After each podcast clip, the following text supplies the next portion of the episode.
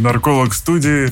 Все будет Серьезно. Потеря контроля – один из э, признаков зависимости. У меня не бывает похмелья. Что это за магия такая? Жизнь начинает полностью быть подчинена употреблению, патологическому влечению. Да, кажется, это про меня. Друзья уже превращаются в собутыльников, и все. Блин, а вдруг это алкоголизм? Ну, а тут Но... Ну. вариантов нет. Тут вариант как бы либо осознанность, либо смерть.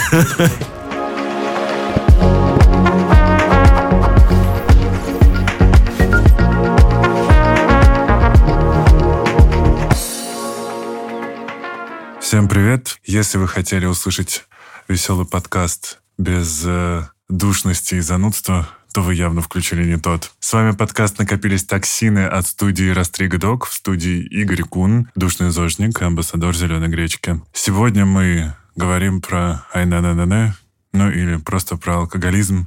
И со мной в студии сегодня Игорь Лазарев, нарколог, я не знаю, какие есть еще у вас, например, регалии, но я думаю, что люди теме, да. сейчас так напряглись сразу чуть-чуть. Нарколог студии, все будет серьезно.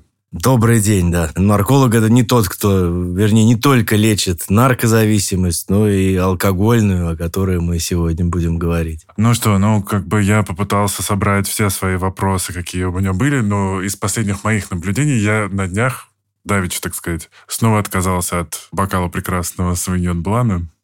Это Я прям почувствовал решение. в себе эту силу воли, эту просто силушку богатырскую. А почему? Потому что, если вы слушали наш подкаст э, пару выпусков назад про осознанный фитнес, я уже тогда говорил, что я когда-то у меня была связь, что типа тяжелый день, тяжелая неделя, в пятницу приду, а я очень люблю готовить, сделаю себе какой-нибудь пэринг с едой и вином, и буду наслаждаться. У меня дома был бар, там стоял дорогой виски. Простите меня, друзья, это не реклама, алкоголь э, э нельзя употреблять, и вообще 18+. Сейчас надо поставить, видимо.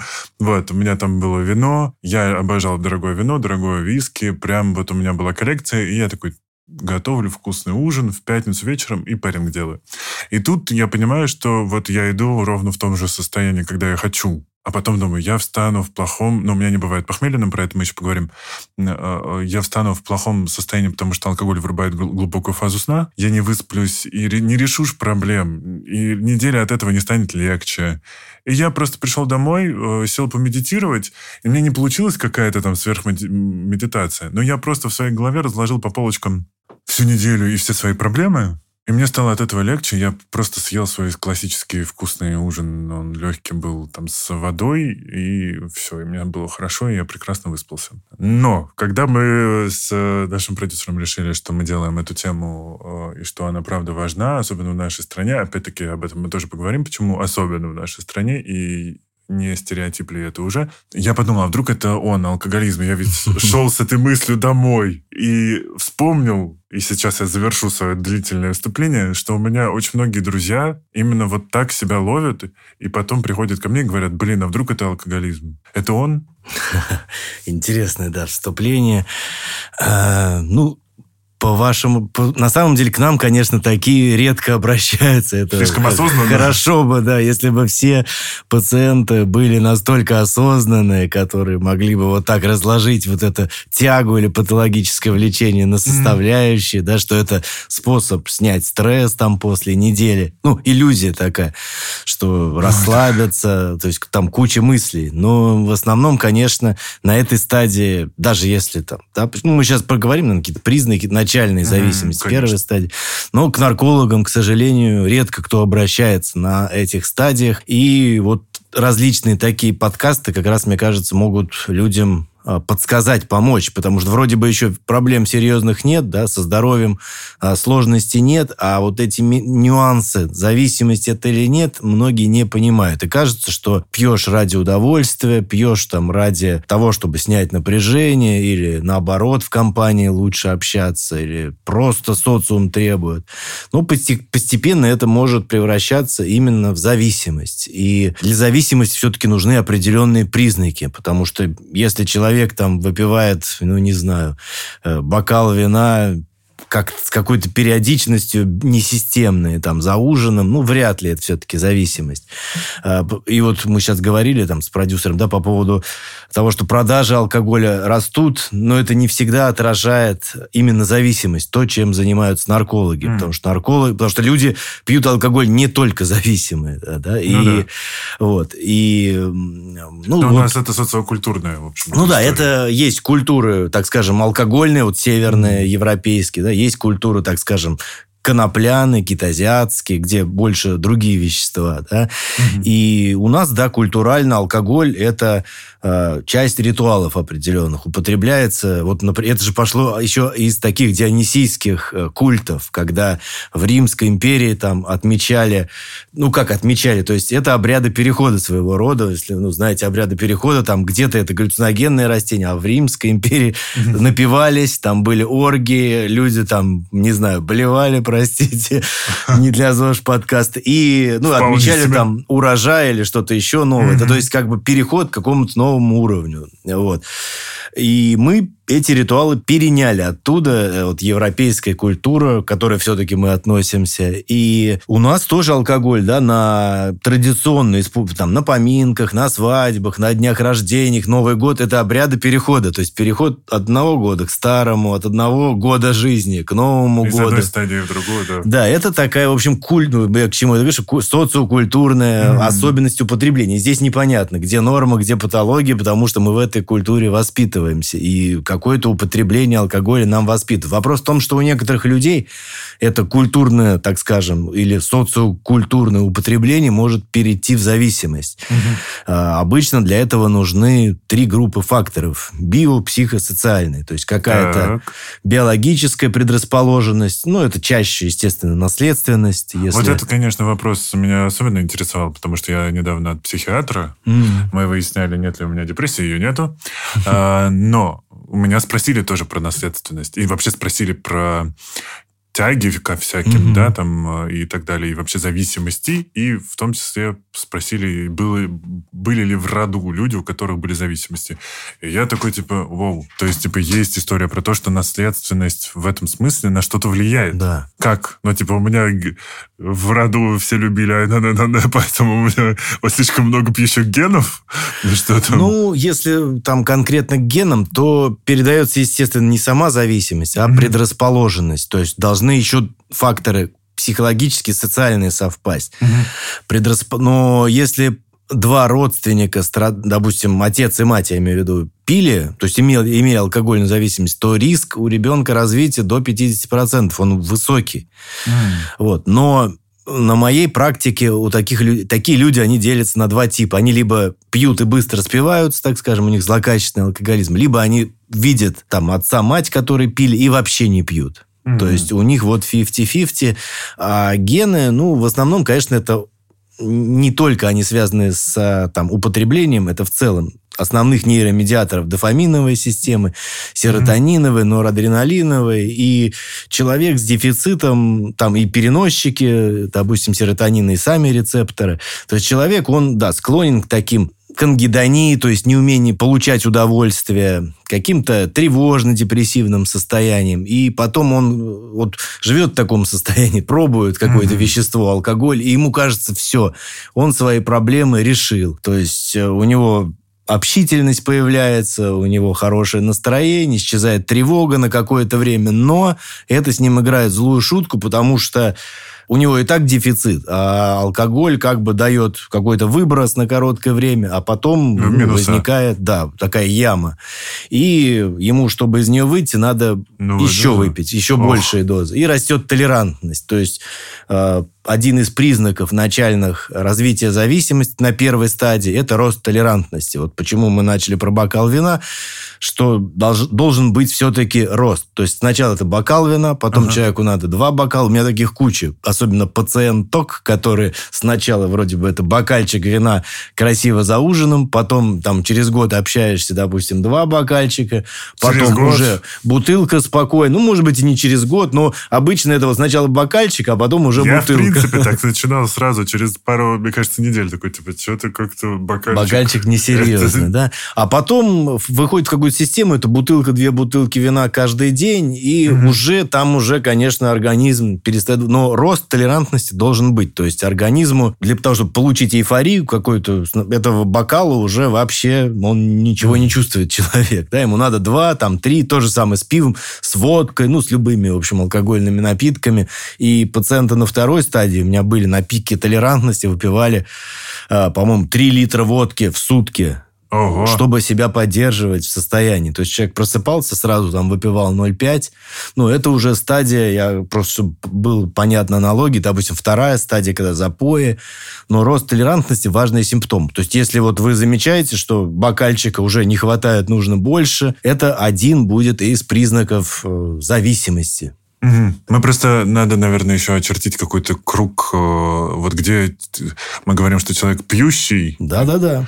И где, ну, понятно, что зависимость это вот уже когда растет толерантность. Вот это, а, это а один. Пью... А таких критериев там будет 6-7. Ага. И, до, ну, в принципе, вот если есть международная Мы просто сказали, что пьющая семья, а у нас, как бы, мне кажется, в России в целом каждая семья пьющая чуть-чуть. Да, ну, то есть это мы, мы говорили про факторы предрасполагающие. Ага. И так плавно я перехожу к признакам. То есть, если есть факторы, ну, допустим, пьющая, да, ну, не пьющая, а все-таки должна быть алкогольная зависимость. Угу.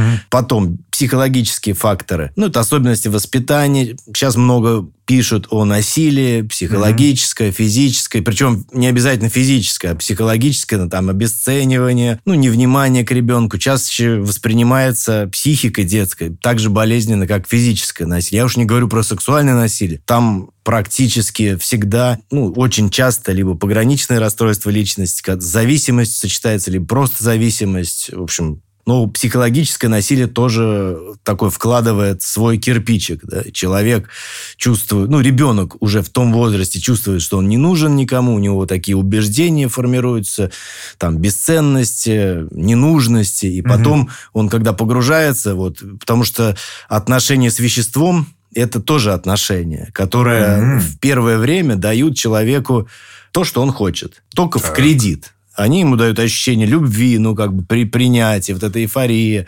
Грустно Ощ... звучит. Любовь в кредит. От да, это, ну, лю... все, да, любая зависимость – это кредит, и ты потом за него расплачиваешься, ну, здоровьем физическим угу. и психическим. Вот. То есть это психологические факторы, так. биологические, наследственность, да, ну, там могут быть травмы какие-то, допустим, мозговые, это все биологические. Угу. Психологические – это вот особенности воспитания, там, склонность к тревожным каким-то реакциям, а, насилию, насилие и так далее. И социальное – это, ну, окружение, понятно. А, потому что ведь не только в генах дело. Если в семье вот эти ритуалы приняты, там, пьют постоянно при ребенке, ну, да. чокаются. Где мы записываем интервью с бывшими, и я всегда эту тему расспрашиваю, как начиналось. Обычно вот копируют ритуалы. Вот пробу, вчера мы записывали интервью, он пробовал курить там в 6 лет, выпить в 7 лет, потому что видел, что у него все чокаются, и это очень ну, было конечно. заманчиво. Он тоже там себе налил незаметно, выпил. Вот первые пробы на самом деле бывают в таком возрасте. И ты уже, ну, если взрослые, да, уважаемые люди вот так делают, делают, значит, это точно круто. Поэтому mm-hmm. модель поведения родителей, я всегда говорю, не надо удивляться, если у вас там дома да, постоянно вы пьете, при ребенке, и он видит, что авторитетная фигура, там, отцовская, да, постоянно употребляет, не надо удивляться, почему, если он потом тоже будет употреблять, а, потому что это показывает какую-то социальную приемлемость. Mm-hmm. Вот. То есть социальные факторы, понятно, ритуалы в семье, культура, но и Потом играет роль после 12-13 лет уже окружение компания. Не родители, а в какую компанию попадает ребенок. Если угу. там авторитеты все употребляют, то тоже он будет тянуться ну, в эту сторону. И вот эти три группы факторов должны в такой совпасть пазл. Да? Какая-то наследственная предрасположенность, психологические проблемы и социальное вот, окружение – дают такую предрасположенность э, к развитию зависимости. То есть, допустим, у нас есть три этих переменных, да. но как как мы понимаем, что социальная и вообще поведенческая, она все-таки у нас присутствует, потому что пили всегда в, в кино, в жизни, вокруг. Ты даже если будешь жить в лесу, все равно наткнешься на тех, кто устроил там пикничок, и ну, увидишь таки, как это происходит. Это да, но тут много зависит вот от, до 10-12 лет от родителей, потому что все равно ребенок воспринимает э, в этом возрасте еще ну, поведение родителей да. как авторитет. А угу. потом важно все-таки создать для ребенка ну, социальную среду, а, сверстников, которые, ну, как-то будут тянуться, я не знаю, подбирать там школу или еще что-то. Ну, это будет такое, типа, как в фильме «Голодные игры», все поделено на дистрикты, страшная картина будет. Ну, просто но, я но понимаю, по факту, если упустили воспитание, то потом уже не элитная школа ничего не спасет. Ну, да. Но надо понимать, что авторитет родителей после там 12 лет уже меньше играет роль гораздо, чем угу. авторитет старших сверстников. Там уже, ну, хитрость, наверное, да, каждого родителя как-то в воспитании участвовать. По крайней мере, ну, я всегда говорю, как важно быть другом да, для ребенка уже в этом возрасте, потому что, по крайней мере, общаться, разговаривать, выяснять, да, и и плохо и гиперопека, и плохо гипоопека. Вот тоже мы это берем интервью обычно либо гиперопека, то есть полный запрет, контроль, и ребенок, ну, подросток, он пытается на зло вырваться, там, начать что-то употреблять, ну, или, курить, да, или такой пить. эффект э, пробки от шампанского, когда 18. Да, да, ну, обычно это не 18, а только вот первая возможность куда-то там из дома это, ну, и да. все, начинают употреблять. Я либо 18. гипоопека, когда, понятно, предоставлен сам себе, там родителей вообще нет. То есть нужна mm-hmm. золотая середина. Это вот к вопросу о воспитании. Ну, а дальше, да, какие все-таки, кроме толерантности, а, уже звоночки. То есть, mm-hmm. если эти факторы есть, это способ, ну, повод задуматься о том, что может быть зависимость. И если вы уже видите звоночки, как рост толерантности, например, к алкоголю, или потеря контроля, следующий критерий, то есть... Э, Какого контроля?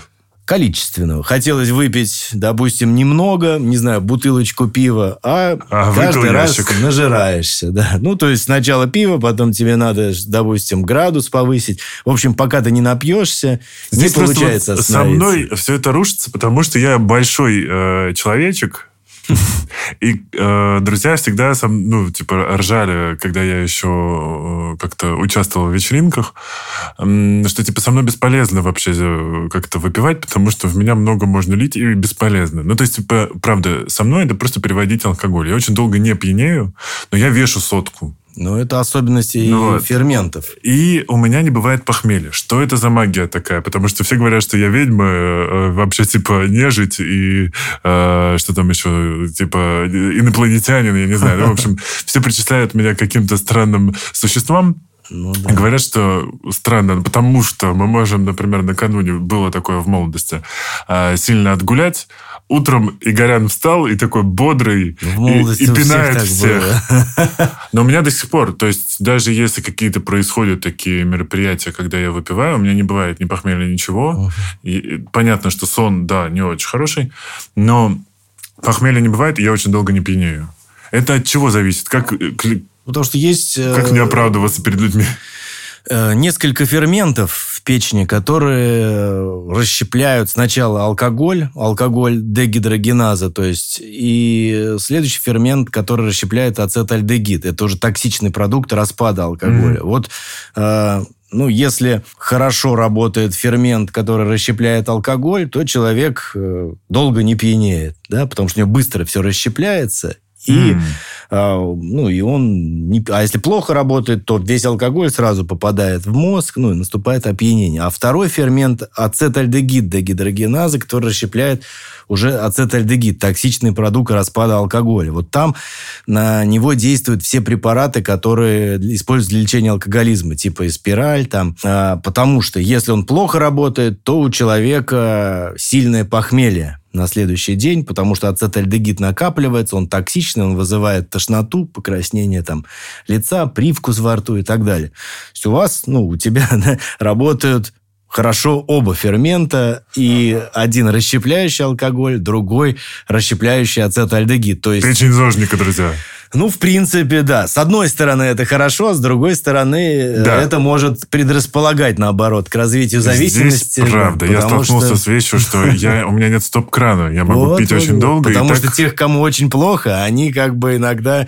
Э, думают о последствиях. В следующий раз. Ну, все равно зависимость не обмануть. Но вот я знаю, что люди, у которых так все гладко, как раз у них нет какого-то да, ограничителя mm-hmm. в том плане, что все же хорошо, на, на утро себя хорошо чувствую, да и выпить много могу. Угу. Вот. А там, получается, дальше люди делятся. У кого-то первый фермент плохо работает, и ему надо там немного выпить, он сразу уже ну, пьяный, да, потому угу. что алкоголь медленно расщепляется. И по мере развития зависимости ферменты эти начинают тоже плохо работать. А, то основном, есть они в основном ухудшают свою деятельность? Ну да, в основном э, вот этот ацетальдегидрогеназа, она уже плохо работает, и у человека сначала похмелье, то есть тут еще важно различать э, как бы похмелье и абстинентный синдром. То есть похмелье э, это такой пост интоксикационный синдром, то есть когда ты выпил, на следующий день у тебя интоксикация, тебе плохо. Вот именно на следующий день отравление, вот mm-hmm. так если совсем простыми словами.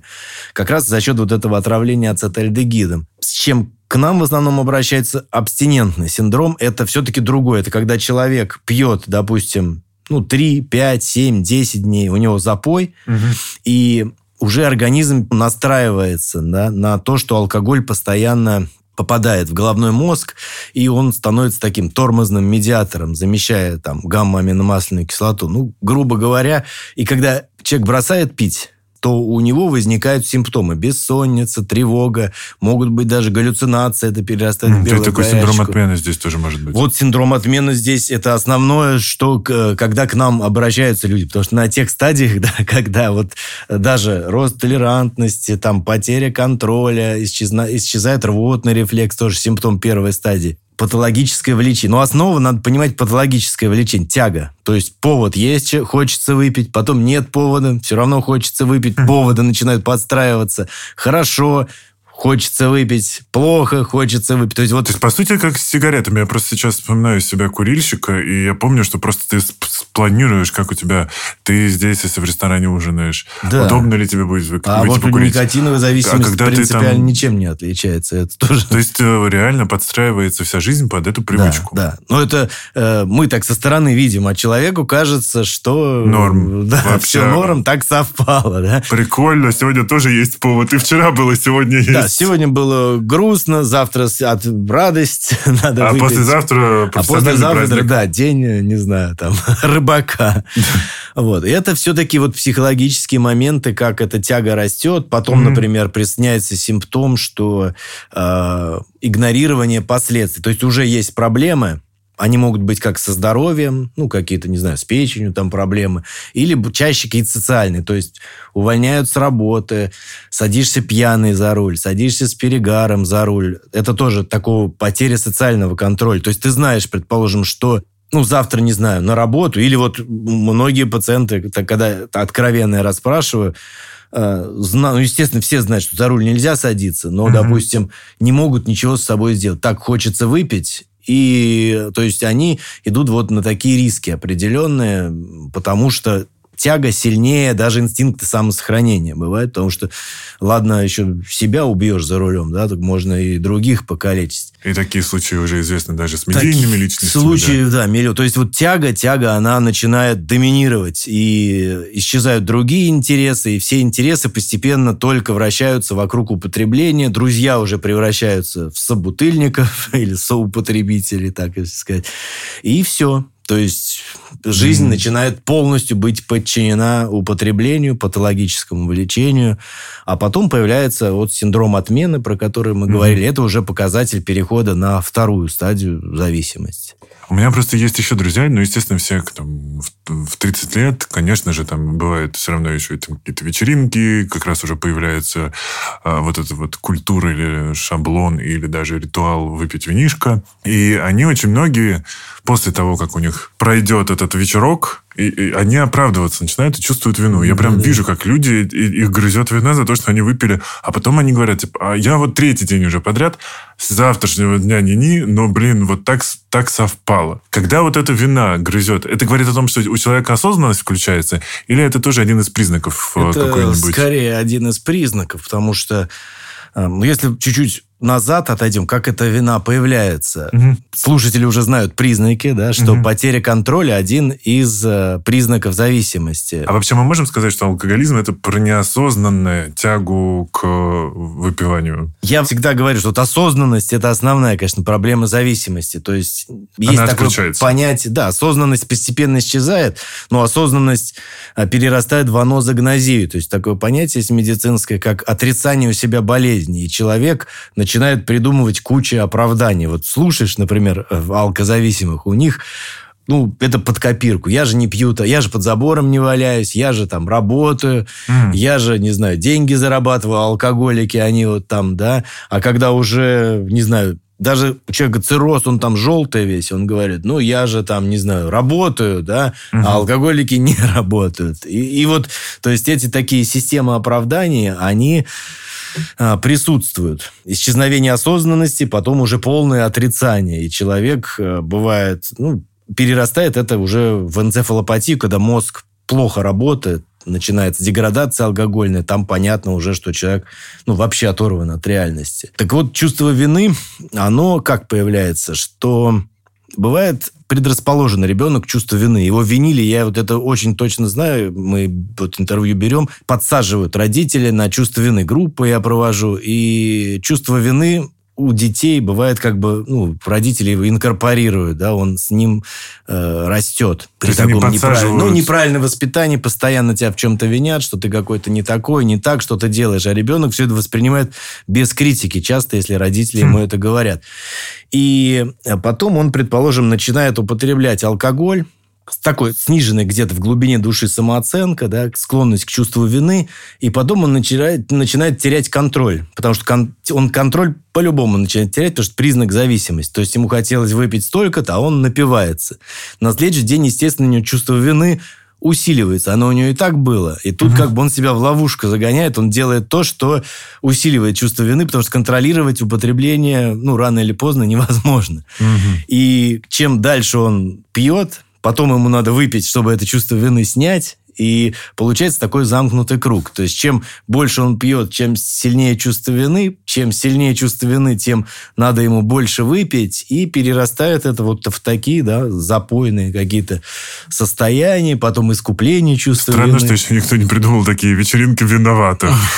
Нет, чувство вины и стыда – это вообще такие э, глубинные эмоции, над которыми мы работаем. Навязанные социальные э, чувства. Это, ну, по-разному может быть, но обычно к чувству вины или к чувству стыда приводит вот психотерапия, потому что на их прикрывают могут депрессивные как раз симптомы тоски, тревоги, какой-то раздражительности. А если начинаешь это все вот так ну, копать глубже, то там часто стоит чувство вины или чувство стыда в глубине у многих зависимых.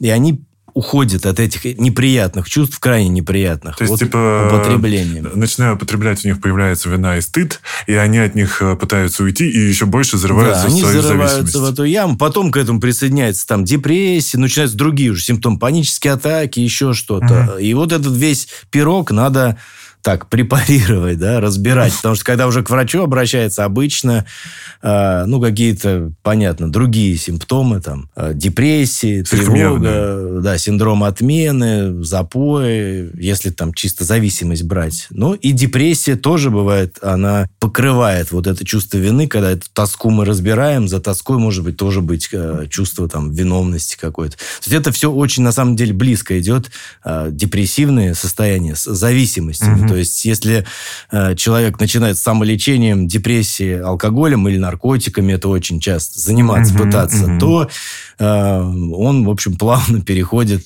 из Я знаю даже таких другое. людей, которым 23, они попробовали очень много запрещенных веществ, пытаясь вылечить депрессивное расстройство диагностированное. А потом уже, да, потом уже депрессию лечить смысла нет, пока не разберешься с зависимостью, потому угу. что вот приходят ко мне тоже пациенты, да, у меня там депрессия, начинаешь выяснять, а он там для самолечения употребляет какие-то наркотики, и уже как бы депрессия возникает из-за наркотиков, да, как синдром отмены, и надо сначала решить проблему употребления, потом лечить депрессию. Там сложно. То есть все, все это сложно. сложно. И лучше на- зане- замечать все это на той стадии, вот как э, ты за- замечаешь, когда с бокальчиком осознанность, медитация. Вот в такой ситуации э, да, можно тормознуться. Еще нет вот этих не сломанные ограничители. М, Где-то есть сила воли, можно ее включить, потому что дальше сила воли по определению исчезает. А ее человек- вообще мало. Воля заканчивающиеся ресурсы. Я это заметил даже по себе. Если э, ты за день, например,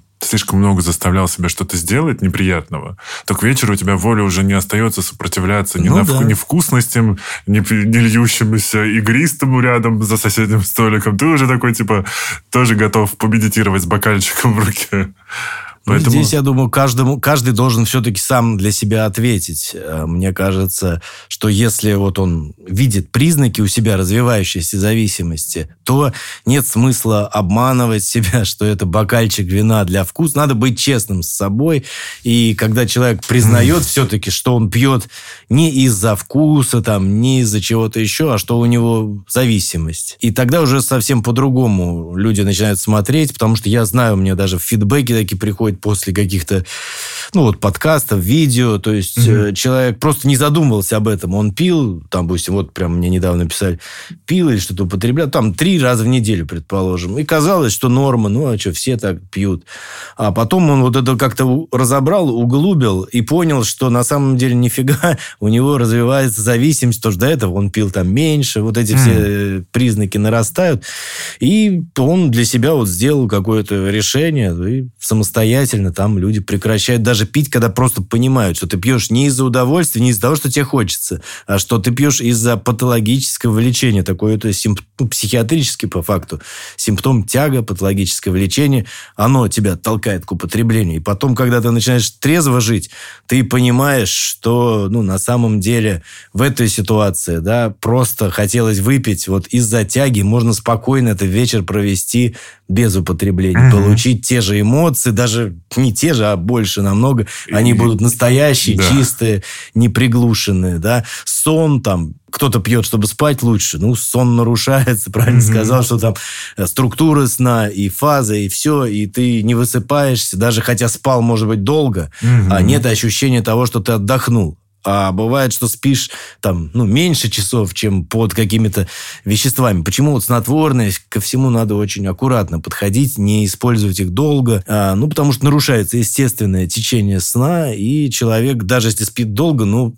не отдохнувший постоянно. А Вот, поэтому надо быть, в общем, с самолечением, алкоголем очень аккуратным. Я сейчас э, задумался о следующем. А нарколог, он больше врач или больше психиатр, психолог? Нет, ну, нарколог это всегда психиатр. Ага. Ну, психиатр, нарколог, да, называется Ну, есть, э, специальность. с- Психиатр это все-таки тот, кто, э, ну, медикаментозно больше подходит. Но, к сожалению, здесь без психотерапии никуда не деться, и одними медикаментами не, не лечится проблема, да. То есть Мгм. медикаменты помогают только на какой-то начальной стадии. И вот всегда иллюзия у врачей, почему э, биопсихосоциальный нужен подход, то есть нужен врач, психолог как бы и социальный работник, кто учит людей адаптироваться. Я, может быть, сейчас так расскажу, как у нас там лечение устроено. А вот у врачей иллюзия всегда была, что какой-нибудь суперпрепарат, и мы вылечим зависимость. Но таких препаратов не, существует. придумали. Да? Ну, даже их и никогда не придумают. Ну, потому что разные факторы, Да, да. потому что препараты помогают на начальном периоде, когда вот синдром отмены, ну, чтобы человек, грубо говоря, не умер, чтобы у него белка там не началась, делирий, чтобы... Ну, куча бывает проблем со здоровьем. Там, понятно, без медицинской помощи никуда. Но дальше нужна именно психотерапия, групповая терапия, группы самопомощи.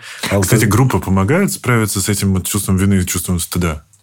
А, вообще, ну, нет, 12-шаговая программа, она помогает, естественно. Просто до групп, ну, я вот так скажу, на практике доходят единицы. То есть это люди с высокой все-таки осознанностью, потому что даже, мне кажется, наркозависимые больше как-то ну, они, по крайней мере, понимают, что у него проблема, да, наркозависимость. А вот алкоголь, поскольку социально приемлемое вещество, Мгм. многие до последнего э, ну, уверены в том, что он пьет как все. Хотя mm-hmm. у него, предположим, третья стадия – конечная зависимость. И вот с алкогольной зависимостью, да, до групп просто доходит из тех, кто обращается, вот первично, единицы, да, на группах там свой подход, он немного, ну, там, специфичный, да, там есть понятие высшая сила, и группы надо понимать, что это там нет ни врачей, ни психологов, вот самопомощь анонимных алкоголиков, то есть там только зависимые. Есть кто-то 10 лет трезвый, кто-то 5 лет полностью трезвый, а кто-то вчера пил. Да, и они друг другу должны как-то помочь. Да, и они друг другу... То есть, есть программа, где шаги при, признают там бессилие перед зависимостью. И там, в общем, 12 таких шагов анализируют свою жизнь, да, искупают как-то вину перед близкими, которые... Ну, в общем, там такая своя структура. Вот. Мы это используем все-таки внутри реабилитации элементы. Это 12-шаговая программа, то есть люди находятся а, у нас в закрытом реабилитационном центре, и там с ними работает психолог, то есть не только вот такие группы, да, но и психотерапия, да, угу. индивидуальная, групповая и элементы. Зато потом, когда они выходят, они уже могут, они уже понимают, что это за группа и начинают ходить самостоятельно. Вот, поэтому... Тяжело же у нас, мне кажется, в стране э, бороться с алкоголизмом, учитывая, что у нас даже поход к психологу воспринимается, э, ну, э, стигматизирован. То есть это ненормальная какая-то вещь, это либо блажь, либо да вы там, типа, да ты просто психопат, психопатом себя считаешь, что к психологу пошел? Ну, то есть у нас наверняка... Ну, психологу как-то постепенно все-таки... Привыкают, но... Да, начинают. а вот с зависимостью, да, здесь, а, здесь другие мифы. Почему обращаются к наркологу, да, почему надежда на какие-то чудо-методы типа кодирования, там, не знаю. Ой, да, сейчас мы как раз э, можем поговорить про алкоголизм, э, предубеждение и, вот, и заблуждение, как да, современный и... роман Джейн Остин просто. То есть даже если они обращаются к наркологу, то и если говоришь, что надо там поработать с психологом, на тебя часто смотрят, да какой психолог? Вот дядю Васю укололи там чем-то, да, и он не пьет. И нам, нам лишнюю, да, нам лишнюю вот это не надо мозгоправки там. Делай укол какой-то, это реальная история. Так у меня просто даже, я из Подмосковья, у нас э, во всем доме, мне кажется, в каждой квартире был кто-то закодированный, и все знали, что это такое. Мне, наверное, год четыре было, я уже понимал, что дядя Вась не пьет, он закодирован. Просто это вот сложно на самом деле, да, даже объяснять, что это, ну, пытаемся, что это комплексная проблема, нужна психотерапия, нужно там родственникам участвовать, потому что mm-hmm. родственники часто созависимые, жены алкоголиков. И пока они не начнут выздоравливать сами, да, жены не начнут психотерапию личную, не начнут выстраивать свои границы, там, обозначать э, эмоции, то иногда не начинает выздоравливать и муж, потому что у них такой вот треугольник Карпмана, да, где там есть жертва, преследователь, и они постоянно меняются местами. То есть он бухает, там, предположим, гоняет жену, да, потом у него чувство вины, угу. потом она превращается агрессором его, да, он там терпит, терпит на зубах, потом он терпение лопается, у него он опять в запой уходит, и они так бывают, эта система, вот ну, бесконечно. Они меняются местами. То один жертва, то другой жертва. И всегда, но система такая нестабильная, они всегда ищут спасателя. И это может нарколог быть, психолог какой-нибудь. Важно очень в эту роль спасателя не попадать, потому что тебя пытаются... Ну, эта система нестабильная. Пытается, да, переложить ответственность. И вот если, не дай бог, врач говорит, да вот я там сделаю чудо-кодировку, да, человек срывается, виноват, естественно, независимо, а вот этот врач, который плохо его закодировал. То есть у них внутри системы все, ответственность перешла на вот этого спасателя. А что такое кодирование вообще, простите меня, несведущего? Ну, это такой психотерапевтический больше метод, да, основанный на внушении все-таки. А. То есть есть препараты, но они короткого периода действия. Да, по факту это все такое. В общем, не является методом лечения, больше как такой элемент гипнопсихотерапии. Mm. Вот. И к сожалению, одним таким, чтобы не было за один сеанс, да, ну, чтобы не обещали, там, по голо... mm-hmm. раньше, я знаю, мне рассказывали, там, приходили куда-то, бросали 50 рублей, по лбу стучал там какой-то шаман, ну, или, или в халате он был, это не важно. Или мальчик с ложкой из матрицы Да, ты больше не пьешь там полгод Он это, такой, окей. Спасибо. Ну, то есть, это, иногда, это работает, но работает не из-за того, что... Э, да, а из-за того, что человек уже к этой ремиссии подошел. Мы, ну, mm. у него куча каких-то... Он морально уже мотивирован на то, чтобы ему нужен какой-то вот такой толчок, да, чтобы mm-hmm. все-таки кто-то за него эту ответственность взял там за начало. А если человек не готов к этому, то чтобы ты ему там не колол, не вкалывал, то это неэффективно. Угу. Вот. А есть по факту два препарата, которые ну, имеют какую-то доказанную эффективность при лечении алкогольной зависимости. Это вот дисульфирам, который как раз блокирует фермент, вначале мы говорили, расщепляющий ацетальдегид. человек, угу. если пьет, он сразу краснеет, у него одышка появляется, там может даже давление падать. Ну, крайне неприятное самочувствие, что ты больше бутылки пива там уже с трудом в себя влезет, потому что начнется выхлоп металлический, покраснение. Вот. Эти препараты, ну, вот они как такой блокатор, да, действует. Вспомогательный, но не а, очень Ну, нужный. без изменения установок это тоже mm-hmm. получается вот какой-то временный результат, да, человек постоянно на краю. Ну, как э, рефлекс формируется, да. как у собаки Павлова, но рефлексы вот эти условные, они нестабильны. То есть mm-hmm. потом все равно это все, если не поменять структуру мышления, все равно возвращается. Вот. Но, по крайней мере, у него есть этих препаратов там эффективность доказана. То есть какие-то ремиссии формируются. Все-таки, э, мне кажется, у нас есть, опять-таки, стигма на слове алкоголизма, на этом каком-то якобы таком диагнозе, наверное. Ну, сейчас да, так даже? уже не говорят. Алкогольная зависимость. А, сейчас, алкогольная да, зависимость. Уже... Окей, да, да, уже да. мы прокачались. Алкогольная зависимость.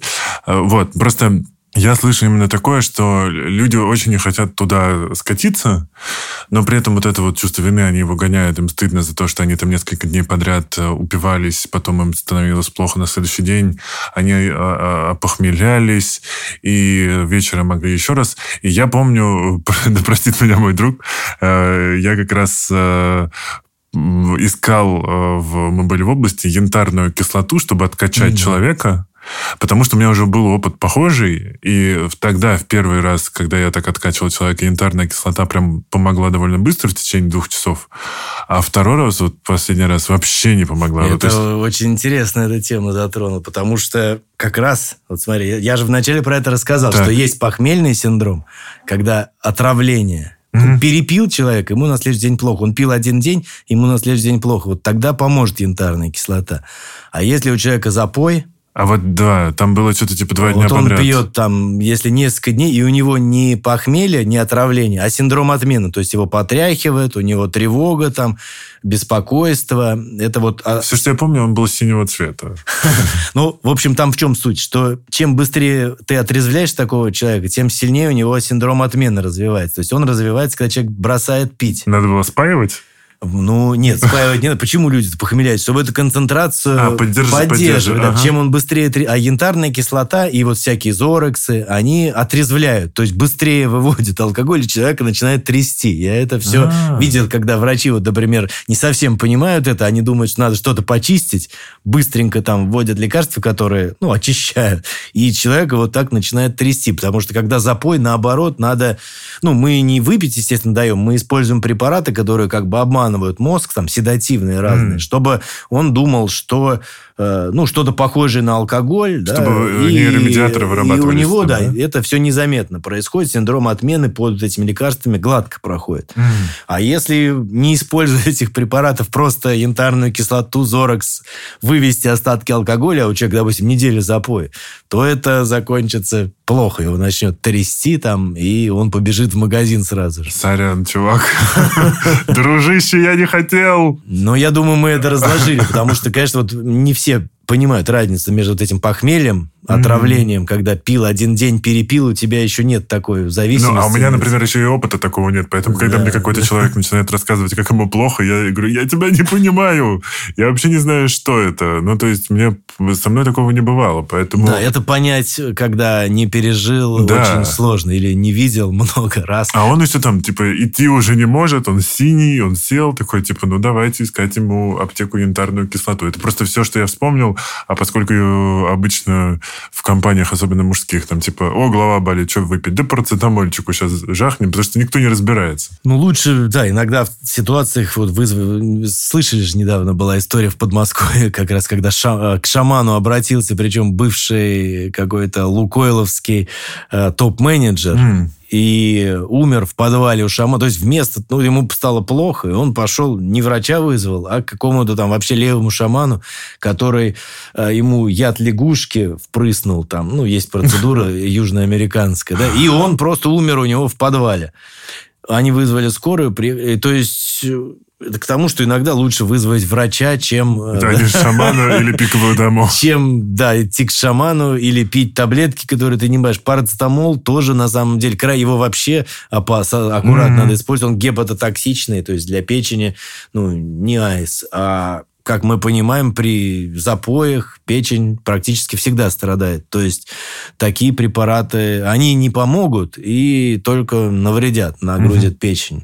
Как я отговариваю всех, когда мне говорят, а что ты не пьешь? Ну, я, во-первых, говорю, типа, ребят, ну, мне не нужно сейчас какой-то дополнительный boost веселья. Если у меня хорошее настроение, то я в целом с вами как бы буду на той же волне, без uh, дополнительного градуса. Я знаю, что алкоголь вымывает коллаген из кожи. Насколько вот как-то такое ну, есть? кожа, да, да. Ну, вы видели, наверное, женщин, там, которые пьют, конечно, там меняются структуры. Вот я еще слышал про лицо Спаниеля есть. Что-то такое.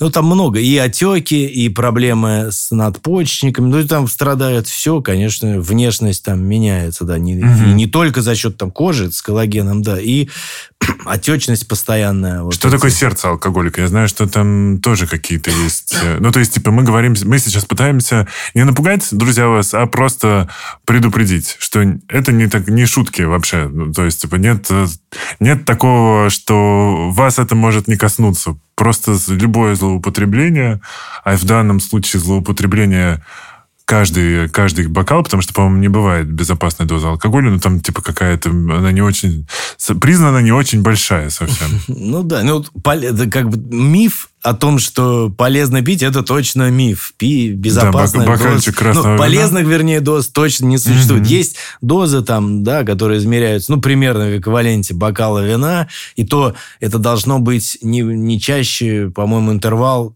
3-4 дня между ними, то есть, ну, максимум два раза в неделю бокал вина, скажем так.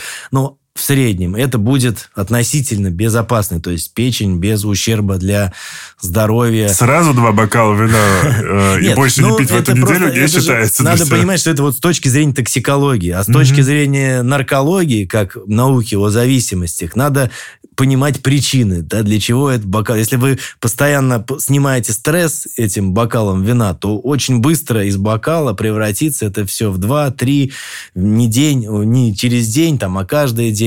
Ну, да важно, кто же останавливался на одном бокале? Да, важно в мотивации. Ну, вот, да, в токсикологии Я таких не знаю. Да, да, да, да. Поэтому э, последствия, они, конечно, развиваются как обычно, когда уже есть зависимость, и дозы на пике толерантности большие. Страдают все э, важные, да, жизненные. Угу. В первую очередь печень, естественно, потому что вот мы берем анализы при поступлении в клинику к нам, э, ну, такие базовые, там, трансаминаза, АЛТ, АСТ, угу. билирубин, ГГТ еще есть фермент, он показывает часто алкогольную. Э, и, ну, я случаи в единичный, когда все это в порядке. То есть практически всегда печень реагирует на алкоголь вот э, увеличением ферментов. Угу.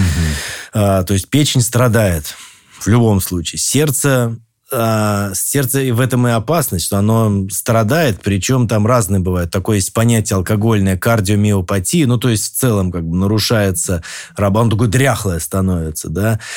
И э, есть и опасность в чем, что часто это сопровождается аритмиями различными, а аритмии mm-hmm. могут заканчиваться ну, летальным исходом угу. на фоне синдрома отмены. Почему, когда вот поступают к нам, мы в первую очередь берем анализы, понятно, посмотреть там печень, и в первую очередь кардиограмму снимаем, потому что, допустим, пока пил человек, у него может все ну, как-то стабильно быть, такой патологическая адаптация, а потом он бросает резко пить. И вот почему люди умирают? Да? Потому что организм не может резко вот перестроиться.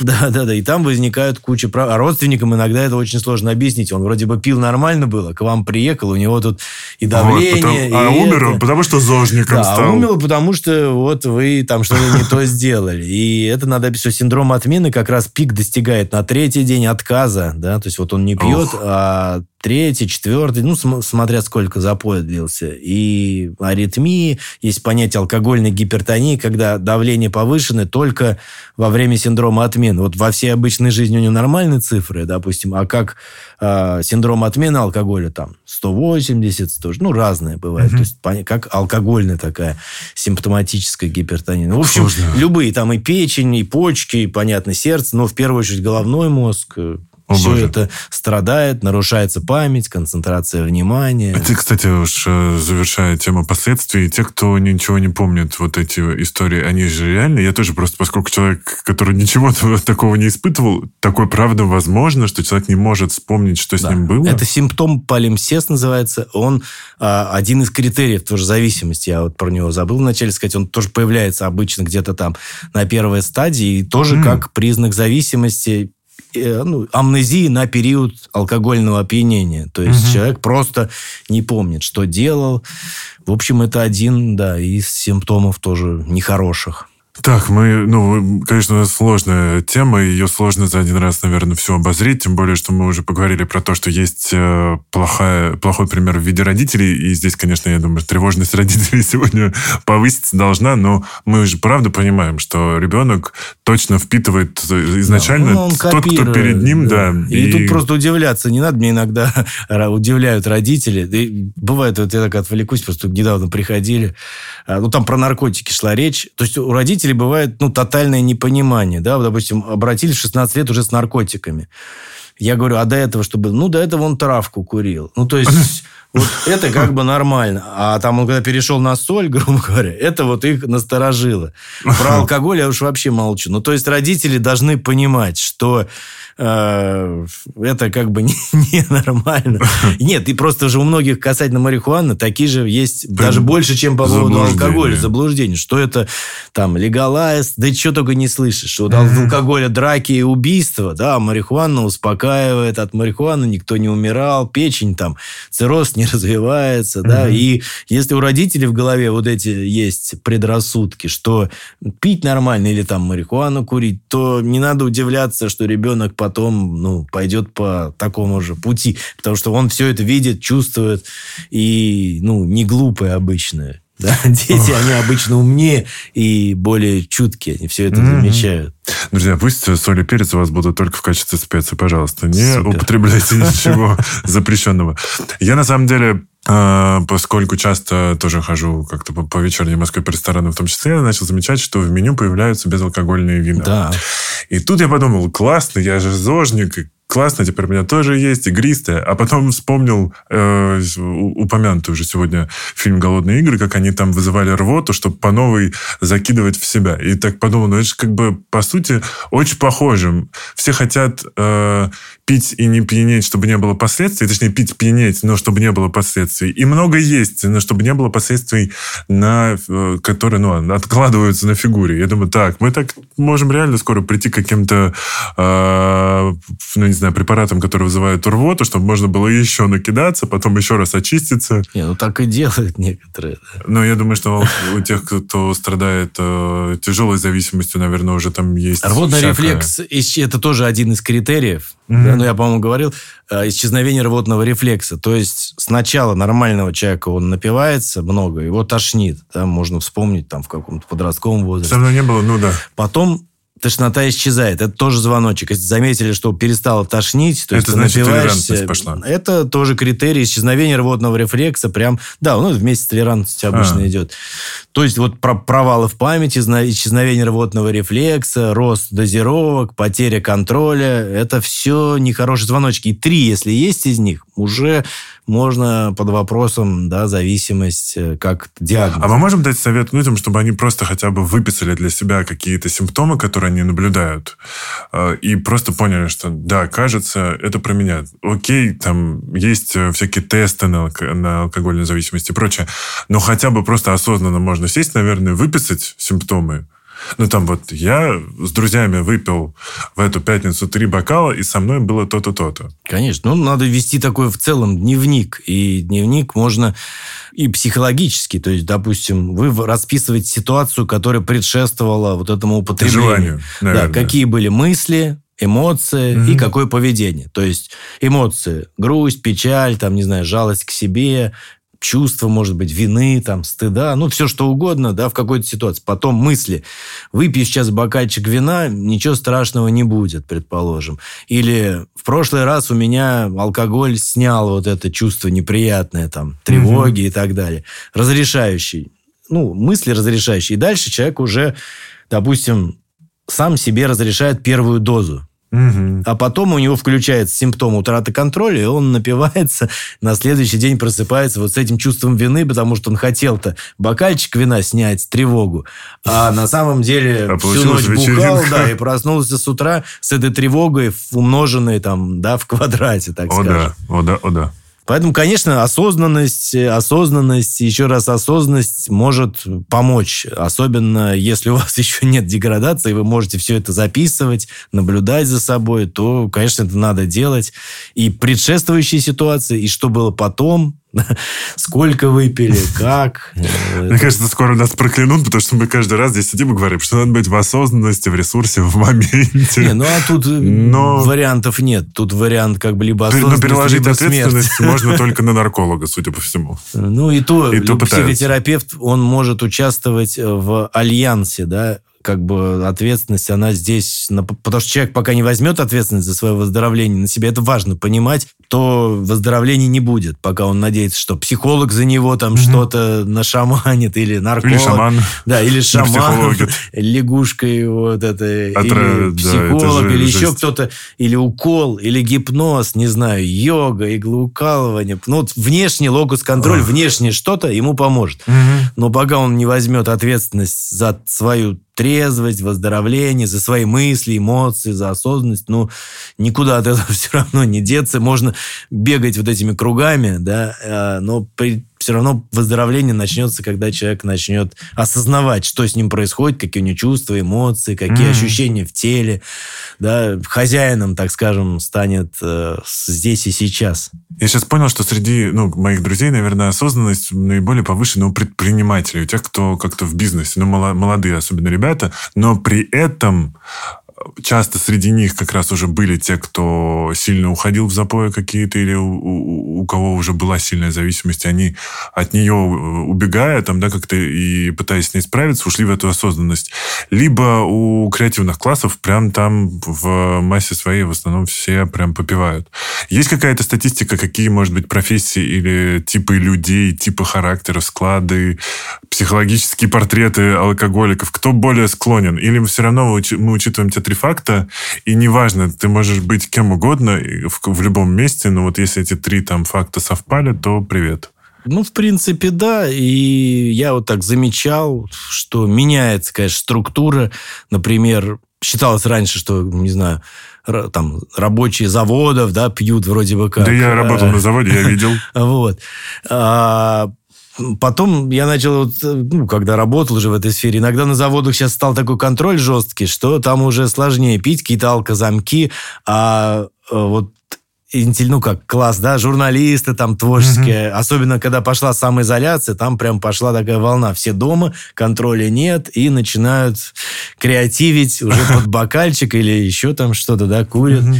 То есть, конечно, любые профессии, но среди вот так, там журналистской среды я это, конечно, очень развито, так я общаюсь, там высокие стрессы, дедлайны, вот это все.